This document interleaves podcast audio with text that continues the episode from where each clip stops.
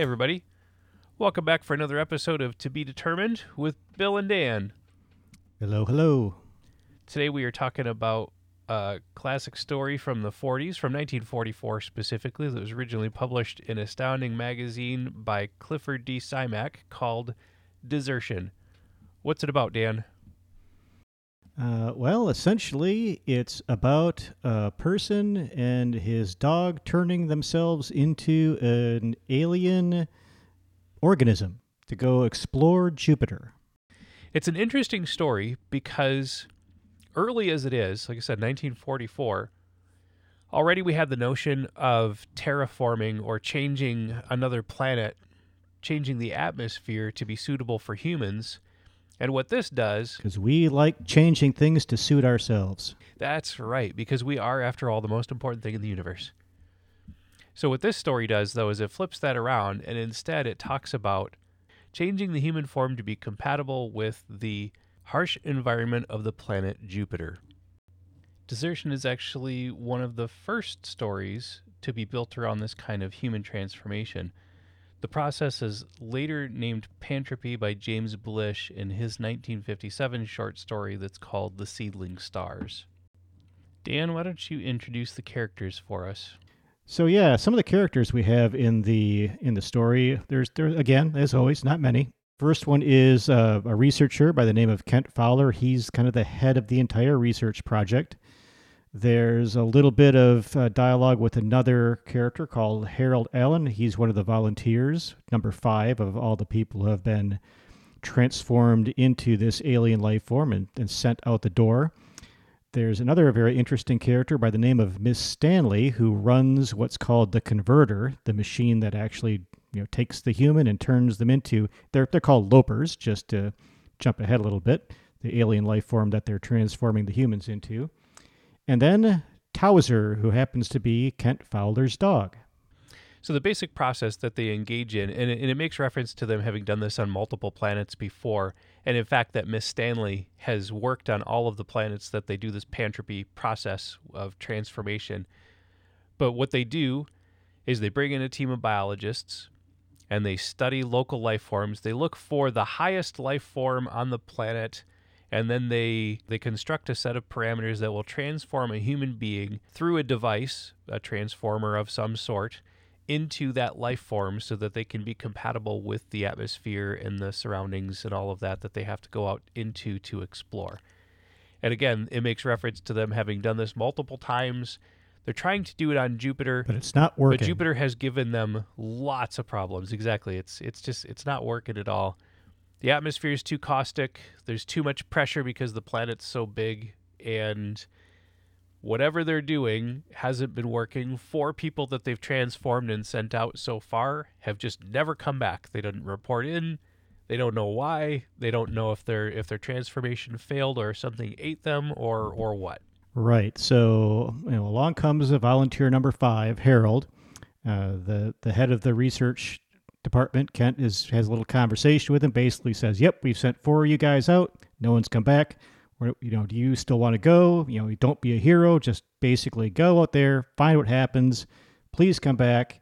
And then you know he volunteers, of course, you know, with a big smile on his face he goes down to the converter you know miss stanley who is the as i said the converter operator. She's been very she, she's been getting a little un, unhappy about this entire process and essentially is more or less accusing fowler of, of sending all these people out to die for you know his own glory as a researcher or, or something like that. And miss fowler it's interesting she's like given that this is 1944 the fact that you know number one she's something other than a housewife or some like very junior research assistant is it's pretty rare in these stories to see a woman in a position where she's got responsibility and, and actually can talk back and and give the researchers some give them some shit about what they're doing. Yeah, and she's clearly being judgmental about everything and and is questioning well, it says at one point, you know, you're good at this stuff. You're going to be a great man. You're going to be remembered. However, how many people have to die for your self-aggrandizement? Is it really worth it? And for whatever reasons, they have set Jupiter as the stakes. You know, they uh, we don't know what other planets they've explored, Uh, but there's a passing reference that gets made to the resources that they stand to gain from this. Yeah, Jupiter's the big prize. That's right. So there's a there's a passage that's talking about that that says, "Upon these tests, Fowler knew depended the fate of men on Jupiter. If the test succeeded, the resources of the giant planet would be thrown open. Man would take over Jupiter as he had already taken over other smaller planets. And if they failed, well, if they failed, man would come continue to be chained and hampered by the terrific pressure, the greater force of gravity, the weird chemistry of the planet." He would continue to be shut within the domes, unable to act, to set actual foot upon the planet, unable to see it with direct, unaided vision, forced to rely upon the awkward tractors in the televisor, forced to work with clumsy tools and mechanisms through which or through the medium of robots that themselves were clumsy. So they've set themselves this lofty goal with a lot of sense that hey, this should be within our grasp because we've done it multiple times before and they have just they have failed over and over and over again.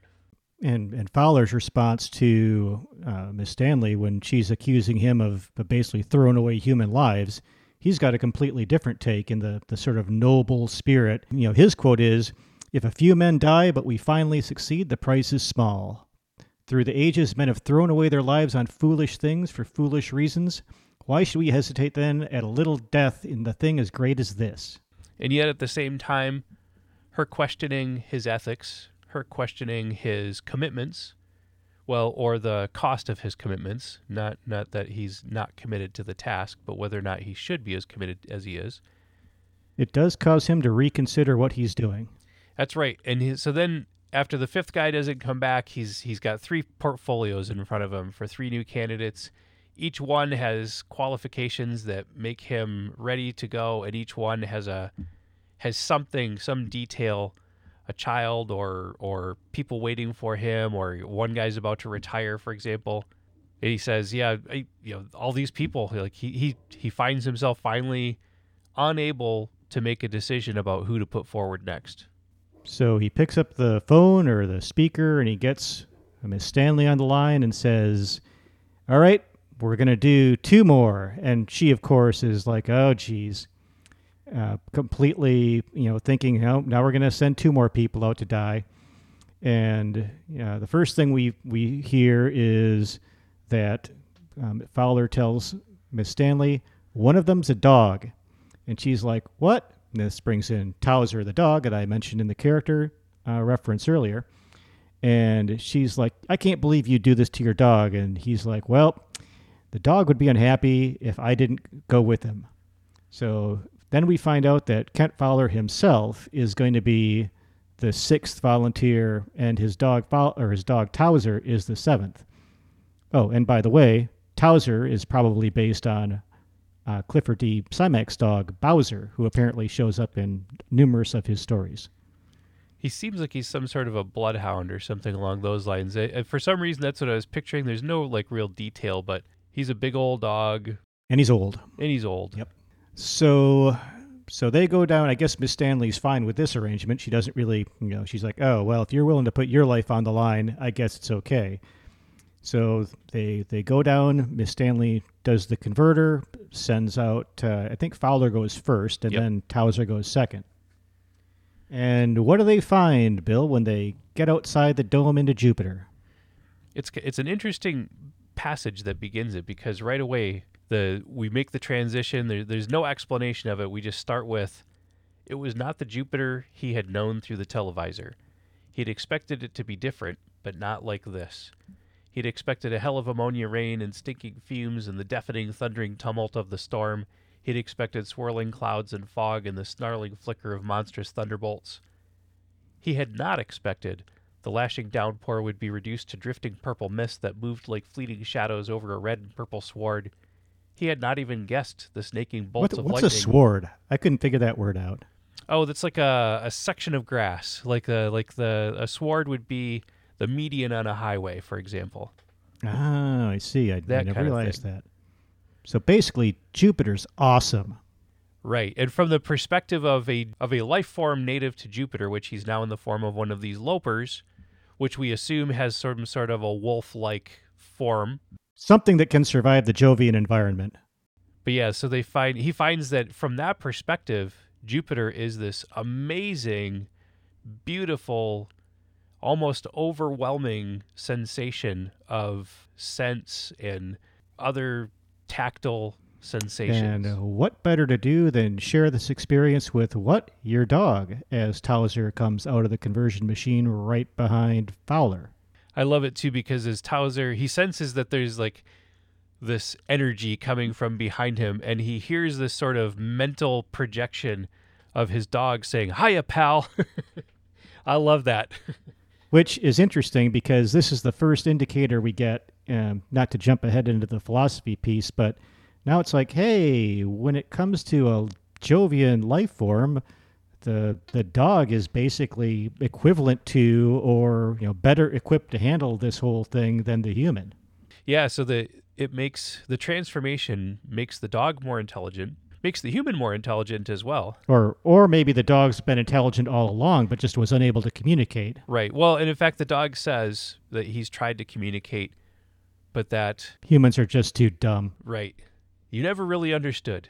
But the dog blames himself, you know, in, in true like sort of military fashion. It, it's not it's not really a military outfit, but it, it has a very military feel to it. And Towser says in response, "Yep, I just couldn't make the grade."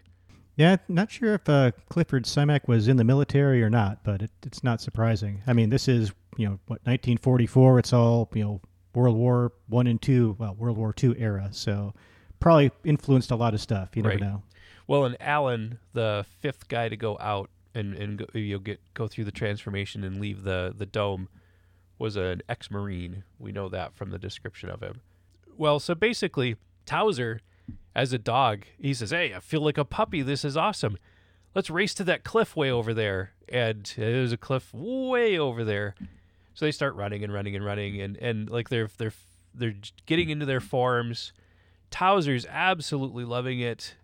Fowler's more reluctant at first. Well, yeah, he's reluctant, but as he he learns more of these, you know, unknown senses and unknown abilities that he just couldn't comprehend as a human, he gets more and more of the opinion that maybe it's a lot better being a, a loper than it is to be a human. Yeah, there's uh, again a wonderful passage tied to that. Towser, he cried. Towser, something's happening to us. Yeah, I know, says Towser. It's our brains, said Fowler. We're using them, all of them, down to the last hidden corner, using them to figure out things we should have known all the time. Maybe the brains of Earth things are naturally slow and foggy. Maybe we are the morons of the universe. Maybe we are fixed, so we have to do things the hard way. Yeah, I, I tagged that quote as well because it is it is so relevant to this story. And it's a it's a wonderful turning point too because it's where Fowler seems to truly and fully embrace the form not only that he's in, but he has a full appreciation of Towser, one, being in this situation where he's healthy, he's young, he's vibrant, he's capable, he can talk, they can exchange in ways that they've never been capable of exchanging before. And so there's a, there's all of this like exuberance and joy that comes from it. But then there's also the sense that he's become something so much more than he was. And and he doesn't completely forget about his former existence, keep in mind. He actually for a minute says, "Hey, you know, we got to go back. It's our job to go explain what's going on because, you know, again, he knows the deal. He's been the head. He knows he sent these people out, but now he knows why no one's come back because it's just too nice out here." And he contemplates just for a little bit going back but then he says, hold on a second. This means, and I think he quotes, back to the fuzzy brain, back to muddled thinking, back to the flapping mouths that formed signals others understood, back to eyes that would now be worse than no sight at all, back to squalor, back to crawling, back to ignorance. And he says, yeah. And he's like, I don't think I want to do that. I guess I could maybe go back sometime, but then Towser immediately says, I can't go back. They'll turn me back into a dog. I don't want that. And Fowler says, Yeah, and they turn me back into a man. And that's the end of the story right there. And it's it's a really interesting and neat story. A- again, one of these that I had never read. And it's it one of my favorites. It really points out some interesting things about, you know, again, like in the last few stories in the in the double feature where where they kind of poked fun at, you know, humankind's sort of overinflated sense of itself in the universe. This this does something very similar in that it's like, hey, you know, if humans ever do manage to transform themselves into something else, maybe it, it would be better. Maybe we don't have the, the senses or the intelligence and other creatures do. Well, one interesting difference, though, between desertion from Simak and, well, like you're just referring to either um, to serve man from Damon Knight or they're made out of meat by Terry Bisson, is that the humans in those other two stories are completely unaware of their failings necessarily or of their of of how they don't stack up to alien life. Now in the case of to serve man, the aliens come down and share wondrous gifts, but it isn't until the very end that they figure out, oh, they're they're basically fattening us up like Christmas turkeys so they could take us home to their planet and eat us. They're they're building a farm. But there's never really a, a conscious recognition that the aliens are better than or more than the humans. It's just sort of the way that they're set up, the relationship defines that. Whereas in this case, Fowler makes the realization that wow, maybe humans aren't as aren't like the the peak as we've always expected or uh, as we've always seen ourselves to be. We've accomplished all of these things, and yet at the same time, here's a planet where uh, a life form that we've taken for granted has some qualities and characteristics about it that seem absolutely superior to our basic human form.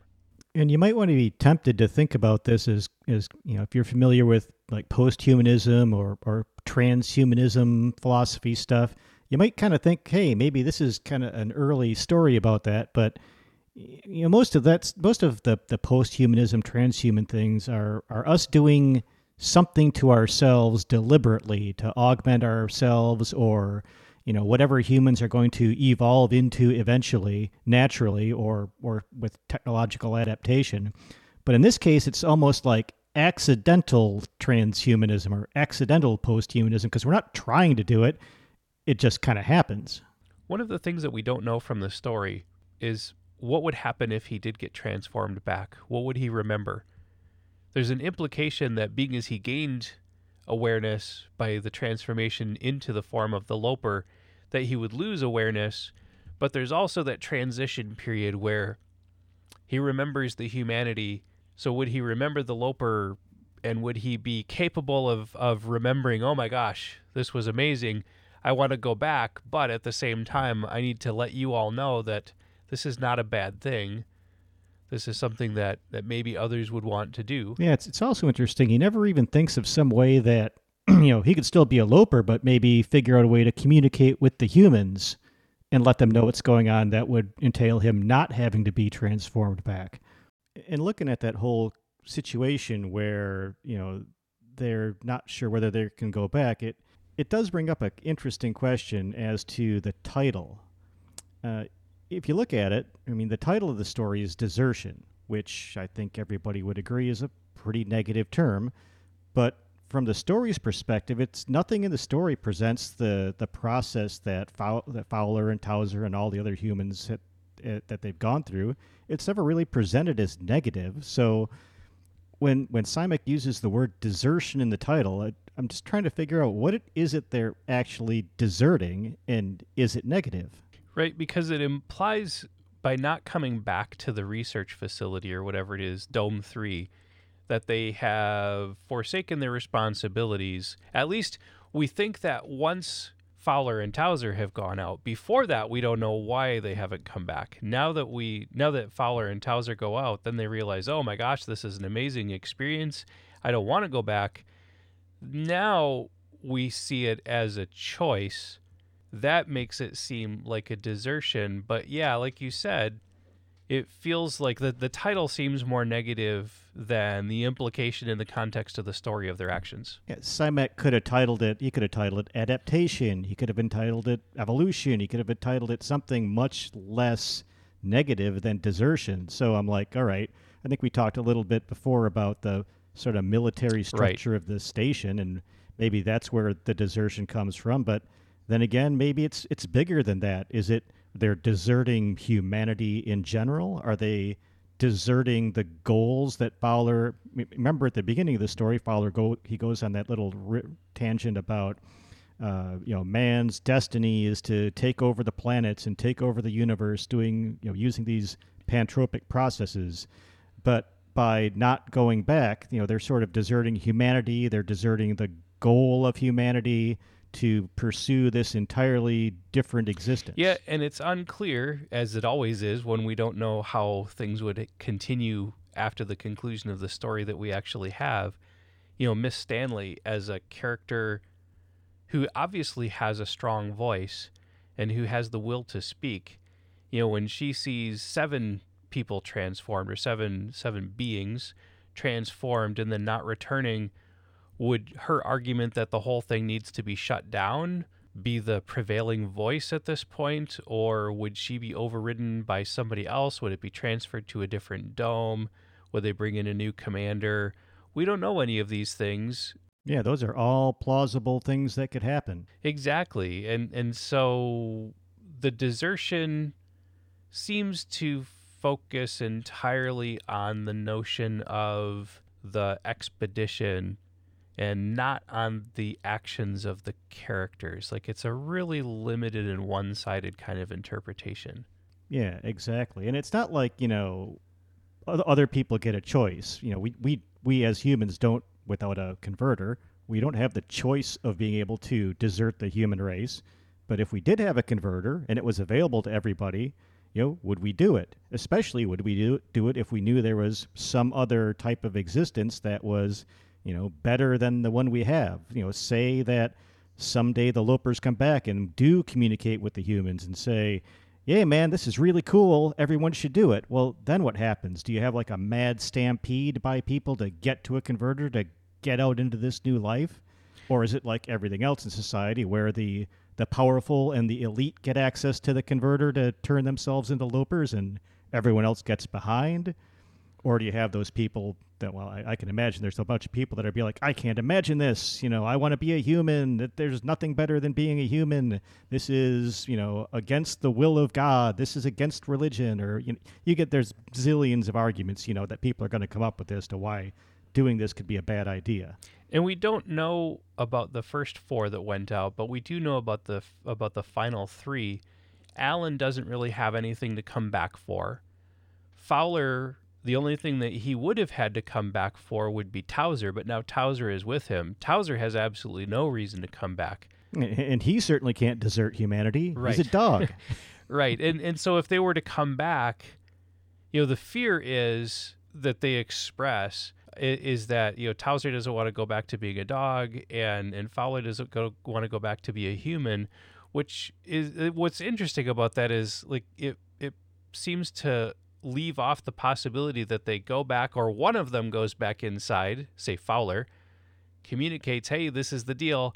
And by the way, fire me back up. I'm going through the converter and I'm going to go meet up with Towser again. Yeah, he, he thinks they're not going to let him do it. Yeah. Or he just it just seems like he can't stand the idea of being a human again. It's just so, like he says, it's it's it's so negative to go back into that that limited environment that he can't imagine doing it when there's all this other stuff to do. Which really then shows us the experience of transformation for him really showcases a, a, set of incredible limitations that his human body and his human existence has. Because it's he, you know he's talking about forsaking an entire way of life that he has lived for, well, however old he is, however long that is. And he's on a moment of transformation into this new form on a new planet. He's ready to give up that whole human history to stay in this new form. And that's a pretty powerful statement. Oh, absolutely. And the other thing that is not really discussed, um, it is kind of discussed where they have sort of enhanced capabilities and I guess enhanced intelligence that they're using all their brains, but this doesn't really seem to impact their personalities. They seem yeah. to be the same personality as they were when they went into the converter. At least they they start out that way but you know maybe they're enhanced intelligent like you know if you're a, a pain in the butt and you go through the converter and you come out of the other side are you still a pain in the butt when you're a loper or does your enhanced intelligence make you reevaluate how you deal with people in the universe and you go ah, maybe i shouldn't have been such a prick after all and you know the Loper abilities give you a chance to reevaluate your personality traits, but you know none of that's ever explored. Again, it's a short short story and there aren't that many characters and there isn't that much development and as we so often do, we find all kinds of interesting things that could continue to be explored after the end of the story. But you know, the whole idea of the you know of the converter itself is a, a great example. And I was going to bring this up, I think, in in one of the last episodes with uh, I think Harlan Ellison with the the computer. The, the the converter itself is a great idea of what we call, or what I what I recently learned is called handwavium. It's that that plot device that no one really knows how it works or what it does, but it's really key to make sure the plot of the story works. Kind of like in in I Have No Mouth and I Must Scream, we we debated you know, how does the computer get this incredible control over the physical environment? It can do all these things. It's never explained how it works, but you need to have that in order to make sure the story hangs together. And in this case, it's that whole idea of the converter doing something semi magical.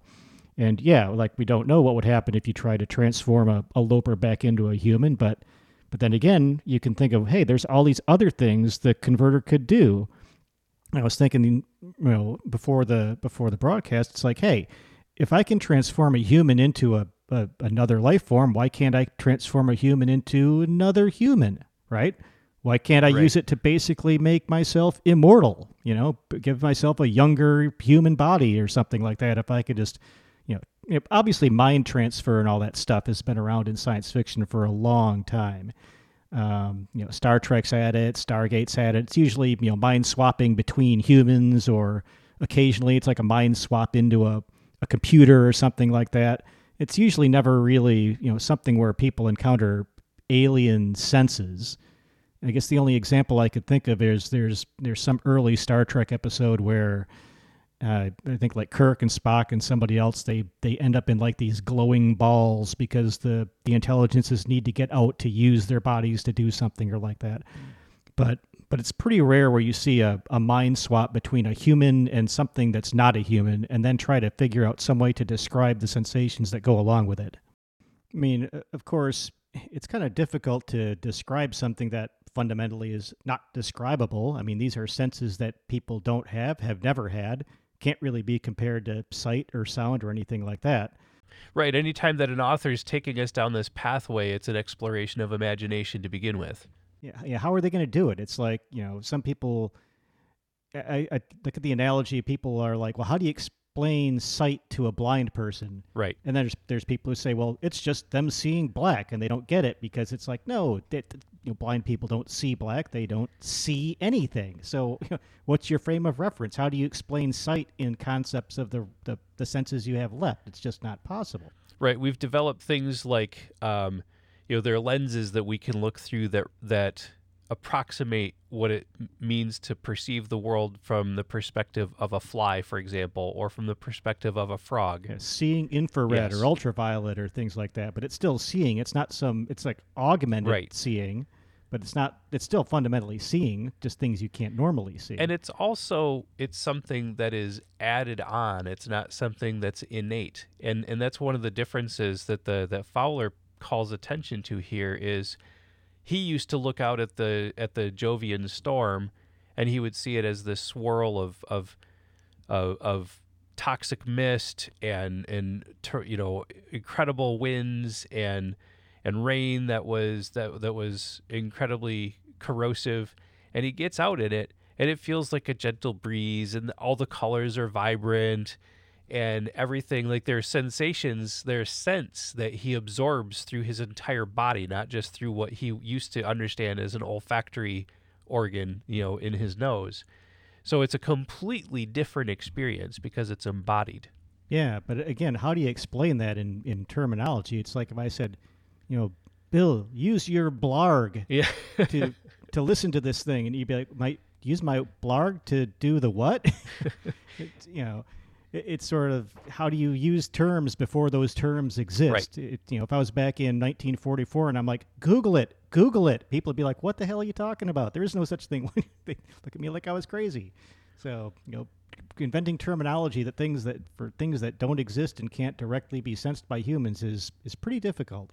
I think it's one of the things that makes this story truly remarkable, not just for its own time, but for any time, in that he's trying to say to us, we don't understand what we don't understand, and we have no way of comprehending how different the experience would be. Not to see something or smell something or hear something from the perspective of another species, but to actually experience the world as a different form, whatever that might mean. And in this particular case, it's not even just human versus dog, say, for example. Those are both earthbound beings. You know, we're talking about something that's native to another planet, a completely different kind of ecosystem, and there is nothing comparable or compatible from one species or one planetary based species to another. So it's a it's pretty remarkable that he's trying to get us to take this journey with him and it makes me wonder you know is this something that that people have picked up on or that they have taken in as they as they've experienced this story. Yeah and i, I think there's i mean th- there's some other stories that that kind of approach this. I think i mentioned before we've had you know stories where like the human minds get swapped into computers right or or some type of machine. Um, you know anne mccaffrey had like a bunch of stories called The Ship, where I think they would take you know brains of people and put them in these uh, ships and give them the senses of the ship's sensors and things, and they would try to describe it that way. I mean, that that's still not really you know this because it's not a a I guess the word would be a naturally evolved being and the senses that that go along with that. as we're thinking about this, I'm trying to remember to follow along on a on a different arc but related about human forms or humans going through some sort of a transformation that makes them more than what they were prior to that transformation. Well, that's just like getting the spider bite for Spider-Man, right? Yeah, exactly. or, yeah. Or like any superhero who develops superpowers, that's their their transformation you know, yeah, Spider Man gets bitten by the radioactive spider. The Fantastic Four get hit by cosmic rays. Yeah, is his is his Spidey sense? You know, how do you how does he explain his Spidey sense in context of all the the senses right. that we know? I don't know if they've ever tried, but that's that's a good question. So this kind of transformation, not augmentation, but you know, something changing the person at a genetic level so that they are different and so that they are they have powers that they've never had before. The question is, there are always trade-offs. Well, now we're getting into fly territory, right? With Jeff Goldblum. There you go. Oh yeah, Brundlefly. Yeah, where he initially has I don't know if they're superpowers, but he gets these like augmented powers. He's stronger and faster and more virile, and he can do all these things that he couldn't do before. And he thinks it's because of his you know little teleportation machine that he invented, but we all know it's because of the fly DNA that somehow got inside of him during the process. Right, and he has no concept at first that the fly has entered into the teleportation chamber with him before he goes on his first journey. And so the computer is trying to figure out, okay, how do I make sense of this? I've got to I've got to make one being out of these two sets of DNA, and and so he is he is altered at an atomic level, or well, at a at a genetic level. So again, much like Fowler and Towser get transformed into something, you know, Jeff Goldblum gets transformed into something, even though Jeff Goldblum wasn't intending to, and and Fowler definitely knew. Towser may not have known, but hey, he went along for the ride anyway. And one of the things that that happens with Goldblum's character is that he recognizes that he's become something monstrous. He's become something that that doesn't have human restraint, even though it has greater than human capability. And so he begins to question whether or not he should continue to exist. But if he were not having to interact with human society, if he were just to wander off into the landscape, whatever landscape that might be, would he face any sort of any such dilemma, or would he just go off to I'm be not this? sure if uh, humans thing? have ethical dilemmas when they're not surrounded by a bunch of other humans. Yeah, this is true. That's pretty well, much a that, human that's kind of the point. Yeah. Yeah, and we don't know what happens to Fowler and Towser after they leave, right? I mean, like all you know, we a lot of these science fiction stories were like, hey, what what could happen afterward? And of course, the story pitches everything like, oh, they they ride off into the sunset like a couple of cowboys on Jupiter, right? But you know, maybe some alien bird on Jupiter does like to pick out the eyeballs of the Lopers, or maybe they get to the Loper Society and it's based on slavery or something. You know, we don't know how this ends. I don't think that's where you know we would go with this story, but you know, the fact is, it could become the beginning of something else. There's a hint in there right toward the end where Fowler wonders if they, as they go off to explore the planet, if they will stumble upon another civilization and it says, um, oh yeah, Towser says, we've got a lot to do and a lot to see. We've got a lot to learn. We'll find things. And so now we're in Fowler's perspective. He says, yes, they could find things, civilizations perhaps, civilizations that would make the civilization of man seem puny by comparison. Beauty, and more important, an understanding of that beauty, and a comradeship that no one had ever known before, that no man, no dog had ever known before. So there's all this sense of possibility as they as they head off into, like you said, into the Jovian sunset, the Jovian maelstrom. But there is an implication that he feels like now that he knows that the Lopers are more than what he anticipated them to be, that maybe they have some sort of a society that they have constructed that we would have had no concept of and no way of, of really understanding. And he's eager to go find out just how little we know. And that that notion of exploration i think is a pretty cool way to end it. It is indeed.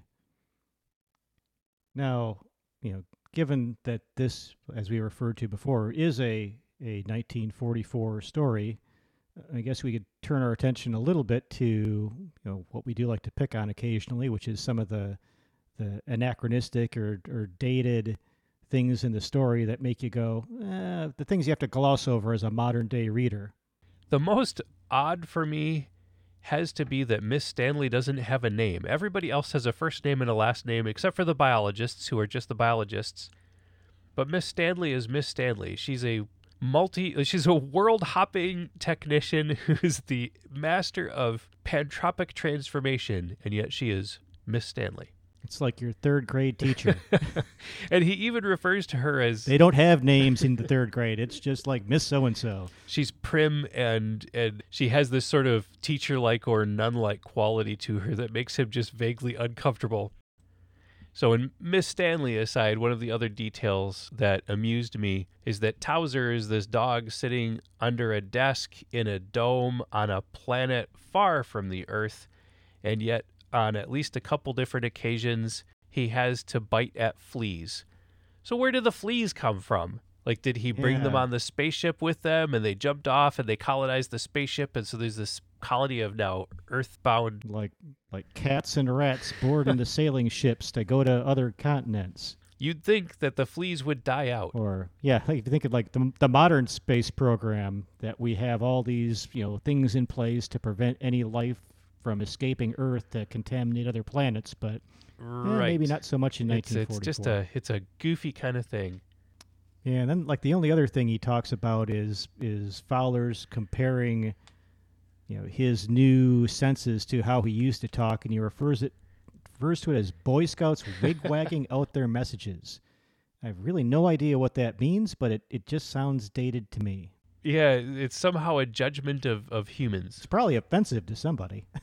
aside from a few of those of those little details, it's a it's a remarkably timeless story. You know that we still haven't been to Jupiter. We still haven't um, you know colonized or or attempted to colonize Jupiter. We still haven't managed to magically transform humans into alien bodies, and probably never will. Well, we haven't we haven't really embarked on that conversation as a species. You know, when we've talked about establishing a colony on the moon, or now there's talk of establishing a colony on Mars. You know, so far we've had people, not necessarily a colony, but people hanging out in the International Space Station, for example.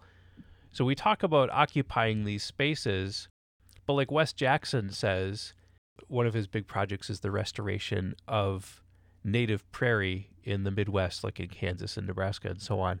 and he used to do this uh, this series of talks around the country, and he would always open it up with saying that we had never been to the moon, but that he would explain, "No, we've never been to the moon. We took a little piece of the Earth's atmosphere with us up to the moon. We walked around in that for a little while, and then we came back home again." In our meat container. in our meat container, exactly. So yeah, you, the point taken that this is an interesting uh, an, an interesting story in that it talks about, as we said, you know, transforming the human being to to be compatible with an environment. By that argument, you could say that we've never explored the bottom of the ocean either, or Right. like any other place that a that a unprotected human can't survive. Right. So he's basically saying if you can't directly encounter the environment with your senses, then you haven't been there. Right. And that's taking it perhaps a little too far.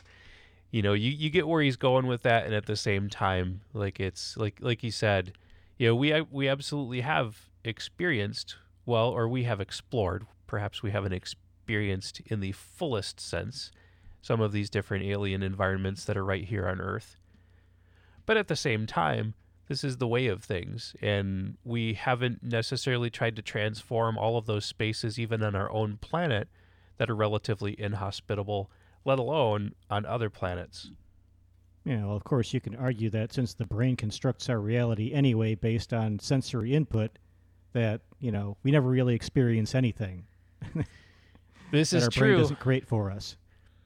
I think it poses interesting challenges to us as humans. Under what conditions do we want to explore, or under what conditions might we engage successfully with exploration? At the moment, the capability that we have somewhat developed, at least, is to take our meat can wherever we can send it based on the propulsion systems that we have, and we can go visit.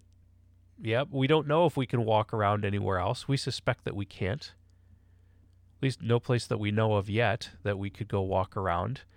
You know, there's always been some hope that we might eventually be able to do something like walk around on Mars or one of the moons of Jupiter, for example, because there there's some perception that tells us that there might be places like Earth out there, but we don't know of any yet. Yeah, it's also a little naive to think that five people just kind of voluntarily signed up for this transformation. And you know, you referred earlier to, hey, you know, can the converter actually convert them back?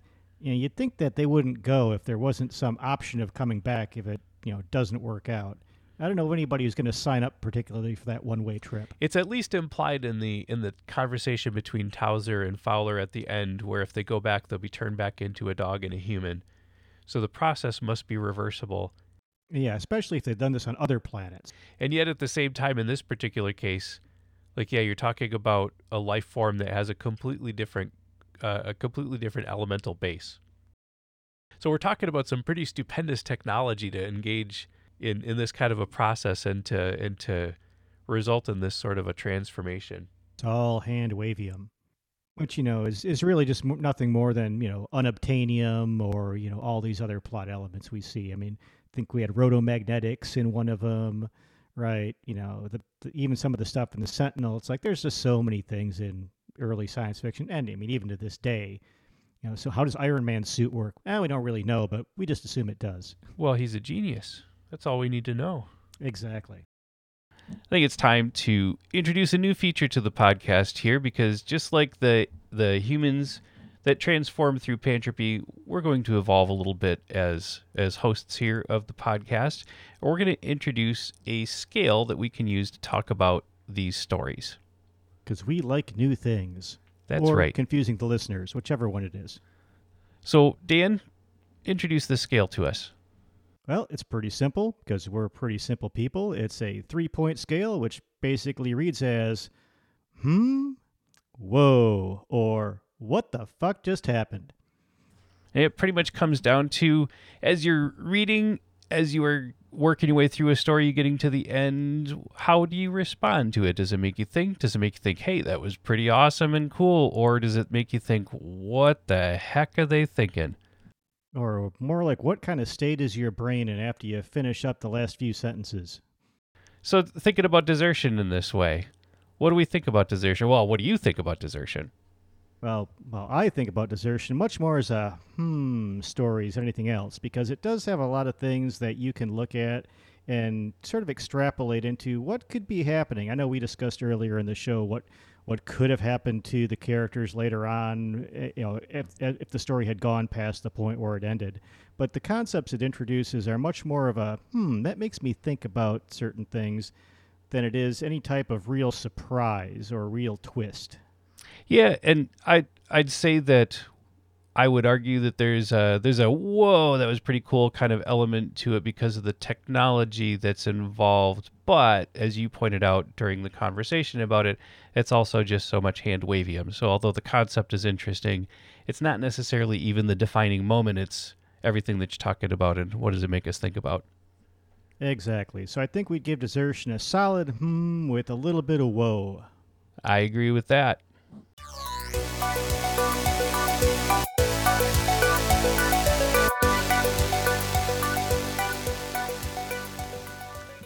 So, looking ahead, we're going to do a little bit more on the whole human augmentation thing, and it's going to be by William Gibson covering Johnny Mnemonic, another great story, if not a great movie. See you next time, everybody.